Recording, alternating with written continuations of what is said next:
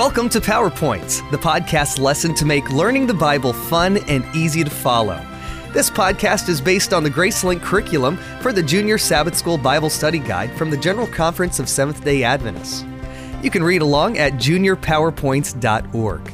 There, you can also download and subscribe to these podcasts under Resources or on iTunes.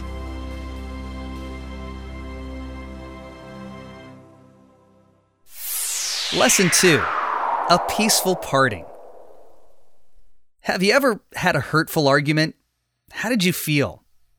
When there's conflict, someone usually gets hurt. Abraham discovered one way to avoid conflict. Imagine how it happened. Abraham sighed. This was not the first time that the herdsmen had come and complained about Lot's servants. If the quarreling between Lot's servants and Abraham's servants continued, someone could get hurt. Abraham was a wealthy man. Unlike a rich man today who counts his wealth in stocks or money or real estate, Abraham's wealth was in flocks of sheep, goats, camels, and donkeys. For this reason, he needed a lot of land to feed his flocks of animals. Finding grazing for all these animals was difficult. That was only part of Abraham's problem. His nephew Lot lived with him, and he was rich too. He had lots of sheep, goats, camels, and donkeys as well. As long as Abraham and Lot stayed together, the land couldn't support all those hungry mouths.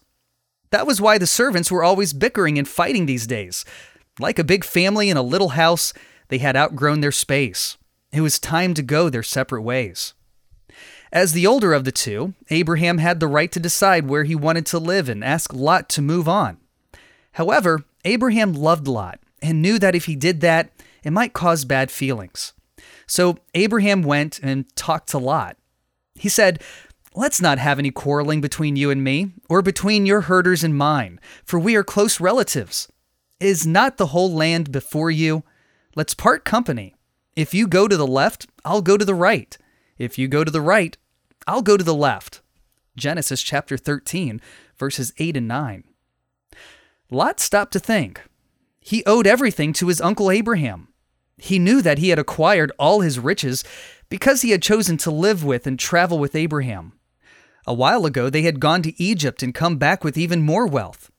Lot knew that the socially acceptable thing to do was to say, No, Uncle Abraham, you have the first choice.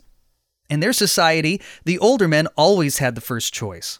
Good manners dictated that he give Abraham his first choice. Lot knew that God had promised all this land to Abraham and his descendants. He looked around. Over there on the left were fields of waving grain, olive groves, and vineyards. Not bad. He could be comfortable there. But there on the right, wow, that was the most fertile valley in the country. It was as rich and green as the Garden of Eden. The cities, too, were rich and beautiful. Quickly, Lot decided that since Abraham had offered him a choice, he would take advantage of the situation. He chose to go to the east, and the two parted company with no hard feelings. But what if Abraham had chosen first and selected the fertile valley? Would Lot have gone the other way with no hard feelings as Abraham did? Or would it have been the beginning of a family feud? Families have been torn apart over less. Just watch grown brothers and sisters go to war with each other over their parents' furniture. The story of Abraham and Lot has a happy ending, but not because of anything Lot did. The two parted peacefully because Abraham gave up his right to the best. He was simply practicing the best principle known for getting along with others, especially family members. Moms are really good at this one, probably because they hate family bickering more than anyone else. Ever notice what happens when there are four people in the family and three pieces of pie? Mom decides she doesn't really want any. Or if someone is cold and left their coat at home, mom wraps hers around the shivering kid. So, in everything, do to others what you would have them do to you. For this sums up the law and the prophets, Jesus said. Matthew chapter 7 verse 12. Honor one another above yourselves is how it's put in Romans chapter 12 verse 10.